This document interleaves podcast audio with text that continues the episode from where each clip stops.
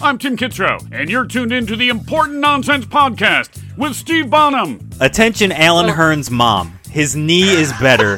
you can stop worrying. Neil Smith, even with the concussion, as long as he's cleared, probably don't have a better option. Jack Kavanaugh, Raheem Mostair, as I would like to call him. and Jason Traven. Nah, man. Just let's watch some football. Ooh, boom shakalaka. Welcome back, everybody, to the Important Nonsense Podcast. 32 teams in 32 days. Wrapping up, wrapping up, breaking down every NFL team uh, for you for your 2021 NFL season. Getting you ready. My name's Neil Smith, joined as always by Steve Bonham. Hello, we can see the light at the end of the tunnel here. We can. I just don't know if it's a train or if it's the actual end of the tunnel. And uh, Both.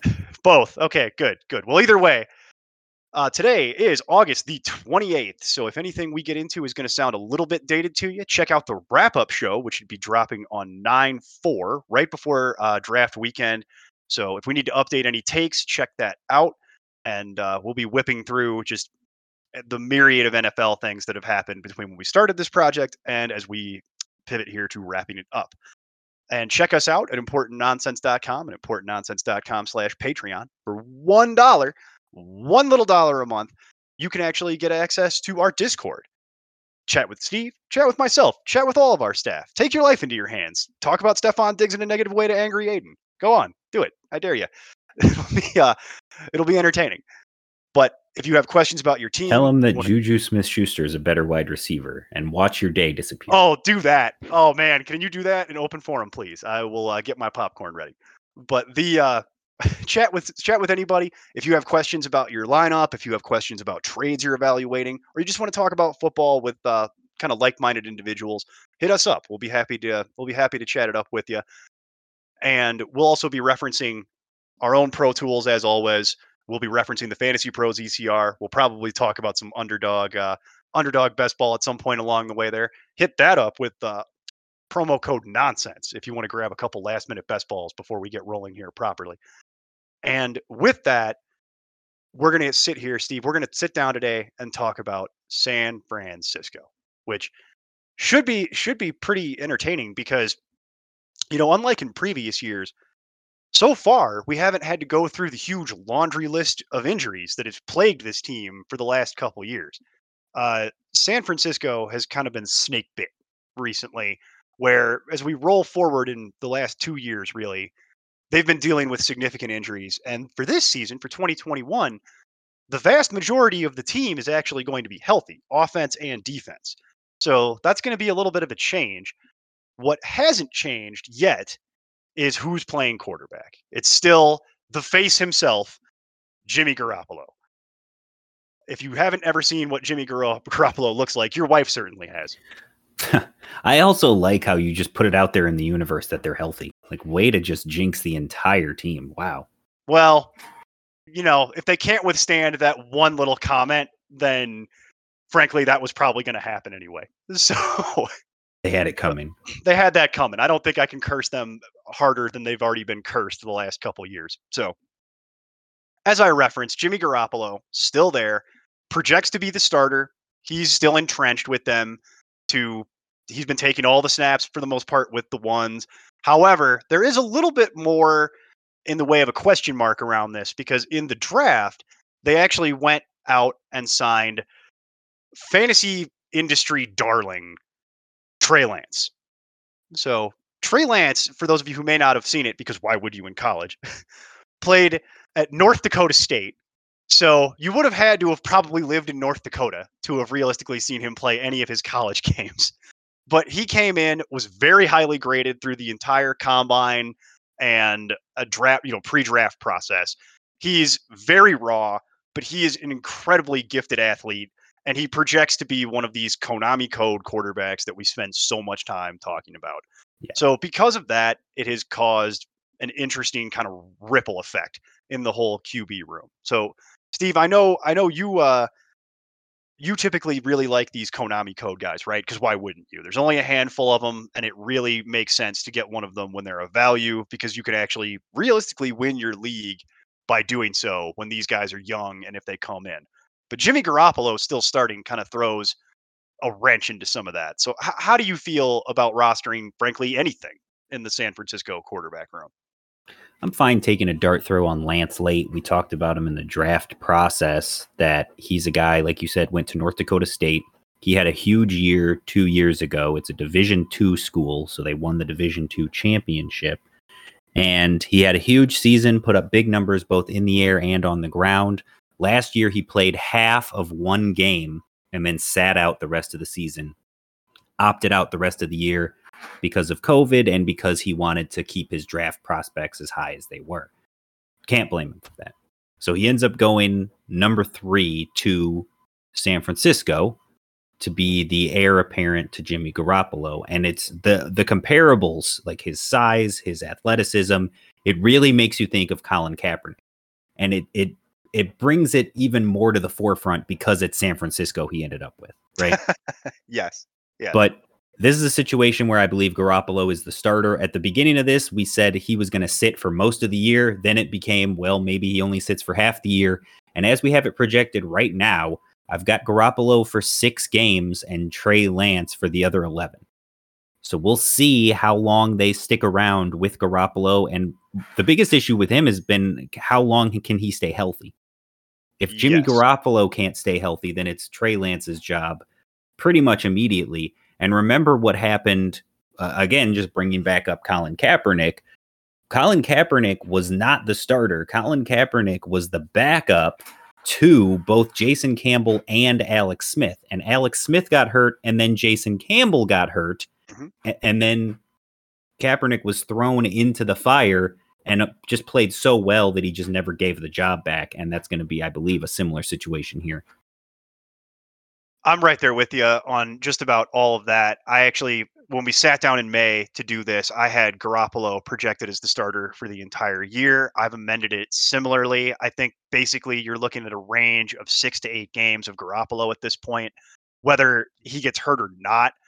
The only way that it, that Garoppolo could make it through the entire season at this point, in my eyes, is if he actually manages to not get hurt and he's able to pilot that team to a significant winning record and they don't want to make a change. But much like in the way of Colin Kaepernick, when you have when you have a, a player of that caliber in Lance sitting behind you, a, an individual that was drafted by this regime, anything in the way of mistakes, anything in the way of sloppy play, or anything in the way of injury is probably the end of of uh, Garoppolo's time with this team. Now, I don't think he'll be out of the league necessarily. I think he'll end up, you know, finding a home somewhere else, either either next year or possibly in some sort of trade. But anything negative happens, and it's going to be Trey Lance the rest of the way, and they're going to roll with it. And I can see why. And if you're looking to for an NFL comp, I like to say that Trey Lance is kind of a reverse Josh Allen. Uh, he has the exact same rush ability and he has a huge, accurate, deep arm. But his underneath stuff is what he has to work on hitting the crisp routes and leading receivers, which is basically the only thing that Josh Allen does well. Like, Right. He can, he can chuck the ball far, just very inaccurate. And Lance is the reverse. He's got to work on the underneath, but he's very accurate when he throws the deep ball. Yeah, and Lance makes a lot of sense in terms of a. I'll just say this: I totally understand why Shanahan and company would really want a guy like Lance because he, on paper, fits exactly what they're trying to do. He's mobile. He can get out of the pocket. He can take take the deep shots. And to what you just said, if he can clean up some of the accuracy issues underneath, he'll be able to do everything that that offense will ask him to do. So he he on paper is a really great choice for them for for a lot of real NFL reasons. And if it wasn't for Garoppolo and Trey Lance was actually going to be the starter for the whole year, he wouldn't be coming in at quarterback 20 in ADP. He'd be he'd be up there with the Hurtses of the world. And it And depends like too. He's 20 on ESPN. He's 16 on Sleeper. So it, it just depends on where it is you're drafting. But for the most part, you're looking at someone that would be your QB2. And as Neil and I were talking about it off air, I would say that Trey Lance is a great guy if you've got a Mahomes, a Murray, a Dak, and you mm-hmm. want a QB2 for a quarterback that you don't necessarily need one. someone that you'd be okay waiting around to see if it if it cashes because it might be worth your time at that point. You don't really need like a floor backup if you have a quarterback on your roster that high already. So you're not drafting Jimmy Garoppolo and Trey Lance at his current ADP would likely be worth it and not a crazy move to the right to the right person. So the other nice thing about this is I don't think either one of them will play poorly enough to crater out any of the skill position guys. And speaking of skill position guys, let's just get right into it. There's not that much to say in all reality. The guy you're most concerned about from a skill position uh, as it relates to the 49ers would be George Kittle, right? That's the guy. He's Yeah. number three at tight end. He's number three at tight end for he's either two or three, depending on where you're looking. There's not a whole lot of analysis. We've all seen George Kittle play. He's a monster when he's out there. He's been dealing with injuries the last couple seasons, so it's sort of messed up his fantasy prospects and his career the last couple of years. But he's healthy. He's out there. He's been going through the training camp and preseason process. I'm not worried about him getting re-injured in a way that I would be worried about it outside of like just anybody within the NFL, right? Everybody. If you play in the NFL, you're at risk to get injured. So do you feel differently about that, Steve? Are you a little concerned about Kittle and his rehab or anything like that, or is it just wheels up? Uh, no, for me, it's it's wheels up on Kittle. So that's really it, folks. There's not too much analysis there. George Kittle's a monster. If he if you want one of these blue chip tight ends, I wouldn't be afraid of it. And at his current ADP, I mean, it's a relatively fair price point for what you should theoretically be getting. So I wouldn't spend too much time. Right. And that's the thing too. It depends. We've talked about it several times over now. Well, yeah. Uh, basically anytime tight ends come up, right? It's the big 3. It's Waller, Kelce, and Kittle. Mhm. And right now Kelce's going at pick 8 overall. And he's going uh, in the first round obviously. Uh, but he's going 20 f- or Waller is going 25, Kittle is going 24. So you're looking at the back end of the first round or the second round. So if you had that number one overall pick, number two overall pick, that's kind of where it is. And then you've got Pitts, Andrews, and Hockenson going basically two rounds after that, end of the fourth, beginning of the fifth. So it all just depends on when you want to take that premier tight end. Again, w- when you go by points, and if you're looking at, you know, uh, what we do here with PPR, we've got George Kittle projected out for 263 fantasy points. That 263 fantasy points is the same as Allen Robinson, who's our wide receiver 6 Mhm. So if you get any of those top three tight ends, it's essentially the same as getting a top five wide receiver, but you just start them at a different spot in your starting lineup. That's all it is. Exactly. And there's so much depth at wide receiver to backfill those other positions. I'd rather backfill those other wide receiver positions than I would try to backfill tight end. As we've talked about several times, it just it becomes a dart throw after those top 3. Yeah, and it gets and then you you get into some really expensive dart throws with some of the guys you rattled off there, even with the Andrews and Pittses and Goederts of the world. So those are expensive dart throws. But if you want some cheaper dart throws, you're waiting all the way until like the 14th round and picking up Eric Ebron, aka Drop Him as Prime or something like that, which can't even hold a candle to George Kittle. So it's if you want one of these premier tight ends, you're going to have to spend up for that. I think you and I would both say, "Hey, I'm fine with it," but I wouldn't do that. I wouldn't be fine with it though if it was a Mark Andrews or something like that. I'd be less fine with it in the in like the fourth round. I'd rather probably go Yeah. back looking at wide receivers. Yeah, it's So- all a philosophy thing. Again, to me, if I'm in the back end of the first round, I consider Kelce depending on what else is on the board. Mhm. But at eight overall, there just that just doesn't make sense to me. It's just not a logical pick. No, Like, there's too many there's- running backs and wide receivers that I'd rather Right. have. Even though it's not a solidified top five running back option, I'd still rather have one of my running backs ranked six through twelve in the first round than I would Well, to get a tight end. I'd rather have Najee Harris right there. It would be my the name that jumps off the Mm-hmm. page because it's like I could I, I know what I'm getting and I'm getting I'm getting some real some real certainty at a position. Well, that- in PPR, I mean, you could get Austin Ekeler sure. at the number eight spot theoretically. Yeah. Oh yeah, I mean, absolutely. or you could get Stefon Diggs or Davante Adams or DeAndre Hopkins, who you know top tier wide receiver that's gonna dominate targets, and then you could get Waller or Kittle in the third round, maybe. when it comes back around. Like there's no likely to get way. Waller, but yes, Yeah, there, there's no way that uh that that you can, in my mind, justify spending your first round pick on a tight end and and Mm, like the team you come out with. no. And when you actually mock that out too, you find I find that when I actually attempt that, I come out thin at one of the other skill positions, which I don't want to deal with. Every It's- time I have tried to do that with with Kelce, I have found I just hate the team that falls in line behind him. And more importantly, I've said this several times over, and I feel like it needs to be said publicly as well, just as a reminder. Like, look, we always say get a top three tight end or you wait on the position. And if you can get a decent top end QB, do it at a reasonable price, but otherwise you're waiting. You can take a top tier, top end quarterback, or you can take a top end tight end early. Cannot do both. It just it makes you so thin if you spend your first round pick on Kelce, for example, and then you say, "Oh, I got to have the stack," and you get Mahomes in the third round. You're just so thin at running back and wide receiver that no matter what those guys are going to give you, you're not competitive enough in that league for it to matter. Yeah, and you're really thin. If you take one injury at that point, you're really going to be looking down the weekly possibility of starting like a bench guy that you really don't want. And at that point, it defeats the purpose because you'll still realize the extra value from your tight end and your quarterback as long as they remain healthy. But you're going to have to play some flexes where you realistically your ceiling is like an eight. And at that point, you've lost all value that you would have gained by spending up on the tight end and quarterback.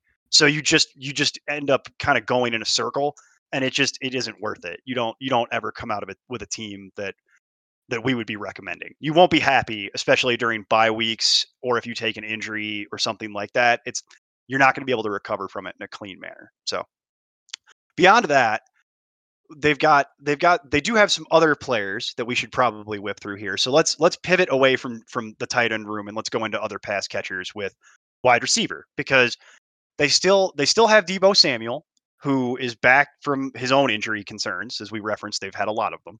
So Deebo Samuel is back. He is ostensibly healthy and he in previous years was viewed as the wide receiver 1 for the 49ers. Now I'm here to tell you that I don't think that that was ever properly accurate, but it's not, and it's not accurate now. But he's back and he's going to be on the field, and I'm sure that the 49er organization is happy for that because they've got a depth issue at this position. They have Brandon Aiyuk, who they drafted last year and played really well. Got a got a lot more opportunity than he probably otherwise would have if Deebo would have stayed healthy. But with the Deebo injury, Brandon Aiyuk gets pressed into service, and he looked great. He's a fast player out of Arizona State, and he's got some route running ability. He can run down the field, but his major value is the short and intermediate stuff, but also critically the carries. As we know, the Shanahan tree is not afraid to give wide receivers carries. And so part of the reason they drafted him was to do that. Deebo Samuel also does that when he's available. So they have two guys who are a threat to catch the ball, but also to take end arounds and screens and things like that try and make a person miss and take off. Brandon Aiyuk made a lot of hay for people last year by doing just that. And frankly, there's been a kind of a realignment with Deebo being hurt and just with how effective Brandon Aiyuk was last year. He's going ahead of Deebo Samuel, and I I think that's very much correct. I would be much more interested in Brandon Aiyuk over Deebo Samuel for my own personal rankings and how I view this team. But I'll kick it over to you, Steve. Are you seeing that the same way, where it's Aiyuk is the one at this point, and Deebo is has kind of been overturned. He's kind of the two. Yeah, I 100% agree with that. It, it's the same thing where Deebo got all that hype two years ago when Two years ago, before he got hurt. George Kittle was hurt. Yes, And all the targets went to Deebo because he was literally the last man standing. It was a Tyler Boyd situation. It was a massive amount of targets because there was literally no option. And then they brought in Emmanuel Sanders in the trade, and all of a sudden it was a 50 50 split. So the only time that Deebo was actually the one on the team was when there was literally no one else. That's it. So Deebo is the two, and the rest of this room, Richie James, Mohamed Sanu, Jalen Hurd, Trent Sherfield, it's just a bunch of guys. no, none of it matters. And and Yeah. Richie James even now is dealing with an injury, so he matters even less. Right. I think it just solidifies Sanu's spot on the team as the third guy, but even then, I don't care. The one on this team is George Kittle, undisputed. I think Sure, the yeah. the one B or the two is Brandon Aiyuk, and then it's Deebo. And Yep. I think Aiyuk right now is 24. Yes, he's 24 in the ECR, and Deebo is 34. And they're both going in line with that in their ADP. I've really struggled on this one because Aiyuk is a guy that is graded out really well. He's highly rated and qualified everywhere, especially in dynasty formats. And he has the potential to be a breakout candidate this season. If he's the one and stays healthy all year, especially with Trey Lance when he comes in, Mhm. Deebo or uh, Brandon Aiyuk could absolutely finish as a top 12 wide receiver this season. I have him ranked at 26. I can't bring myself to rank him any higher just because wide receiver is so deep. But if you're looking to take a shot on a guy that has massive upside, I think Brandon Aiyuk is definitely the guy to target. I have him at 25, and I've struggled to put him any higher than that. Right. But as you know, I was very vocal about Brandon Aiyuk when he came into the league last year in for dynasty leagues because I was I've been a big believer for a long time, and he's perfect. It's it's also the landing spot. He's in the perfect spot. This is where he needed to go to This hit his what I- yeah, well, like value. what I'm talking about is when we say that, like, oh, we've got him at 25, 26 back end wide receiver too. It's because the guys that are directly ahead of him are like Adam Thielen, Tyler Yes. Lockett, Chris Godwin, Diontae Johnson, Kenny Golladay, Julio, CeeDee Lamb, like guys that have established roles that are very talented. That I can't justify saying, oh, Brandon Aiyuk on a team who we don't know the quarterback that historically does not pass the ball a ton, and he's going to be second in targets to a tight end. It's very difficult to say that he's going to automatically leapfrog all of those guys. So Yeah. I'm just more comfortable taking him a little bit later. I'm with you, but if somebody wants to take him at 24 at that at that Mm-hmm. number you referenced a minute ago, I'm good with it. If you want to take him at 20, you go right ahead. I Yeah, mean, I I'm have not going no to issues with not that. going to argue with it. It's totally fine as far as I'm concerned, and it's more. It's Deebo more, is the one that I would argue. that's th- so that's that's where I was going to go right now. Actually, is we're all more or less in alignment. Brandon Aiyuk is the one you want out of the Yeah. wide receiver room, and it is relative ADP. If you want to go for it at that point, I'm not going to say one word to you. And actually, I totally get it because the upside that you, that you referenced is absolutely there. Deebo is the one that I have a lot of concerns about for largely what you just laid out. He's going to be the second wide receiver, third target getter, and you're going to have to you're going to have to invest in the 30s on a team that doesn't have much volume, who we don't know who the quarterback is going to be. Mhm. Yeah, I'm I'm avoiding that for the Yeah. most part. Yeah, I've got Deebo one spot ahead of Jakobi Meyers at 49. And I think that just that tells you everything you need to know right there. He's one of those guys that I don't see has a ceiling. You just there's too many in order for him to be a top 24 wide receiver. I'm not even talking about top 12. I'm saying to be sniffing the top 24. Aiyuk has to get hurt, Kittle has to get hurt, and Lance needs to be the the quarterback. Like a lot of things have to break Deebo Samuel's way for Deebo Samuel to matter. Yeah, and he's not and we as I referenced, he'll get carries and things like that. And that always pushes guys up, aka like Robert Woods, for example, as Mhm. we referenced in the Rams show. But he's not going to get enough of them when he's sharing whatever carries are also there with Brandon Aiyuk because it's just it. There's too much uncertainty around this for me, and I'm just avoiding it completely at that at that relative ADP if I can. I want to be out of it. I'm not interested, and I don't think anybody else should be either. So from there, and as we referenced, there's no one else to discuss uh, in the wide receiver room. It's just those two guys, and we would we would be flatly telling you, really, it's one wide receiver that you should be interested in. And uh, and then from there, we go directly into the Shanahan car wash at running back because it's always a car wash, folks. And this year will be no different. They have a smattering of guys that they always have. The first guy through the chute will be Raheem Mostert. Raheem must start for some people, and he injury prone is not really a thing, right? As we as we talk about, but he has dealt with some significant injuries and he's not exactly 100% healthy even right now as we sit here and talk about it. So it's it's hard for me to get overly excited about Raheem Mostert, but just to round out the room, They have Jeff Wilson, who's also already dealing with injuries. He's on the pup list. He's not even going to be available until week seven. Uh, they have Elijah Mitchell, who's hanging around there. But the big one, the one that people are very interested in, is rookie Trey Sermon. So he came in in this year's draft. He's he was a highly touted prospect for a lot of people. And when he went to San Francisco, there were a lot of industry folks who came out of the woodwork saying, "Hey, you know, he's going to get an opportunity here because the Shanahan tree isn't necessarily opposed to playing rookies, and it's going to be a committee, so he'll likely get out there pretty much from day one." And I think they're also building in the idea that Raheem Mostert dealing with that many injuries, there's probably going to be even an even greater opportunity. But I'm curious, Steve, is any of this does any of this excite you at all? Anything that I just li- listed off? Uh, well, the problem is we talked about it in the draft. I think Trey Sermon is a great pass catching back. He really reminds me of just younger Raheem Mostert. I think he fits into this system really well.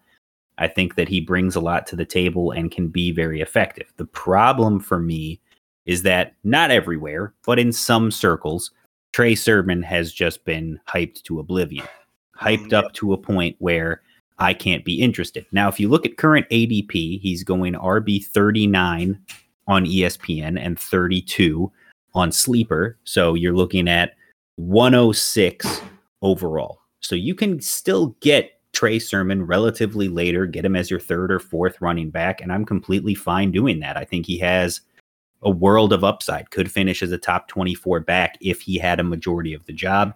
And you mentioned the guys behind him. You're talking about Wayne Gallman. You're talking about Elijah Mitchell, another rookie. Jeff Wilson will be coming back from injury, but he's already hurt. And then Mostert has been in and out of the lineup for years. So Sermon is a guy that if he has a huge role, 60% of that committee, he could be a top 24 back long term. So yeah, it's someone I'm interested in if I can get him at a reasonable price, but I also don't want to overpay for it. And that really that puts a fine point on it right there. I don't think we even need to spend too much more time on it because he's a rookie and we see this happen every year with certain rookies. They get hyped to oblivion and there is a jumping off point with Trey Sermon. I am not interested in Trey Sermon if he's going as something I have to realistically count on and we do see that in certain drafts. I don't want to get into that situation. So I would be out there. But if you can get Trey Sermon at the relative ADP that Steve mentioned, the, the quote unquote fair price, then yes, I would be interested in rostering Trey Sermon at that point. What about Raheem Mostert? Because I would argue that he's the other one that people that, as far as prepping people to draft, he's the other one that would get drafted. So are you concerned about Raheem Mostert in terms of like re-injury, losing his job, anything like that, or is it? Or are you okay rostering some Raheem Mostert this year? Well, it's the same thing, right? Like anybody at the right price, but for Raheem Mostert right now, he's going as the starter at RB twenty eight. He's going in the seventh round. So you're really talking about him as your, you know, third, maybe fourth running back for a guy that I feel like has the job for maybe half the season, maybe. And you're counting on him staying healthy and keeping that role, which I don't think he'll be able to do. So if you can get Mostert around the eighth, ninth, tenth round, a, a little bit later than his ADP, if their ADP is flipped, I would almost think it made a little bit more sense. But right now, Mostert is going at a price where I think you're paying for a guy that's probably on his way out. Yeah, that's why I have Raheem Mostert in that that grab bag of guys in the tier with your James Connors and your Jamaal Williamses and your mm-hmm. your your Damien Harrises and your Kenyan Drakes and your Javonte Williamses because yeah. it's this it's a function of the same thing. It's all the guys. Yeah, I have Sermon at 30 and Mostert at 34. Because I think Sermon has more upside and I'm willing to and like I said, right now ADP is 28 for Mostert. So I've got Sermon just a little bit behind that whereas Mostert is going just a little ahead of Sermon's ADP. So yeah, and it just depends on who you're drafting with, right? Mm-hmm. So if Trey Sermon, if people are are all over it and they're going to try and take him at that RB 28 relative neighborhood, I don't want that either. I don't want either of these guys in that RB 28 neighborhood. I would be fine with either of them in the mid 30s though. Because I think that's fair. I think that's what you're getting. They're they're they're going to share a job, at least what we can project, and one of them likely will emerge to to get 60 75% roughly to that number you referenced before of the job. And then that one is the one who will matter. But I'm not paying up to the to the RB28 price tag to invest in that because we just don't know. Right. And then I think Jeff Wilson's an interesting one for the waiver wire later on because as we've seen, there's always going to be a car wash, and in all likelihood, one of these guys will probably not finish the season. That would be historically accurate for the 49ers. So Jeff Wilson's a name to know for the waiver wire for about week seven when we start getting into byes and things like that when he can come back. At least for me, I know other people don't feel that way. I've seen enough flashes from Jeff Wilson to where if you wanted to waiver claim him, it's not the worst idea I've ever heard.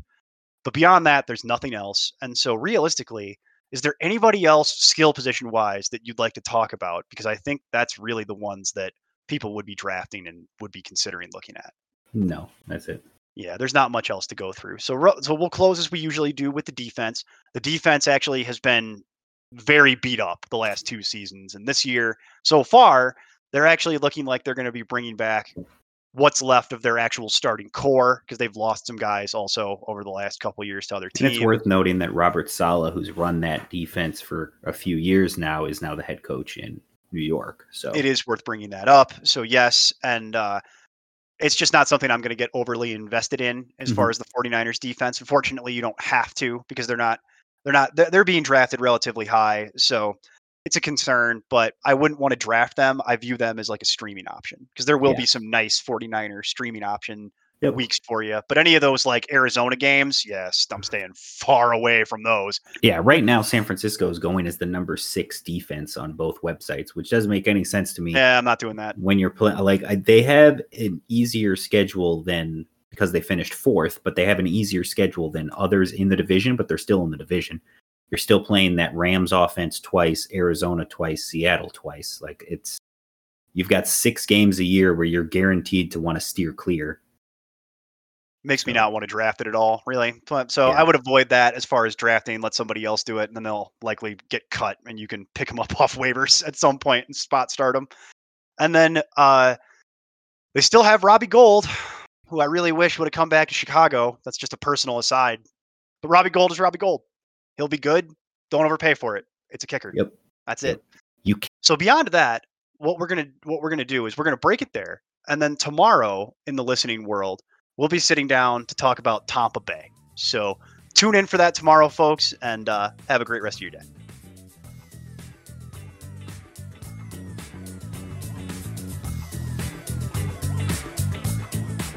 Music for this podcast is provided by Lee Rosevere. I'm Tim Kitzrow from NBA Jam and NFL Blitz, and you can find all the guys at ImportantNonsense.com. Kaboom!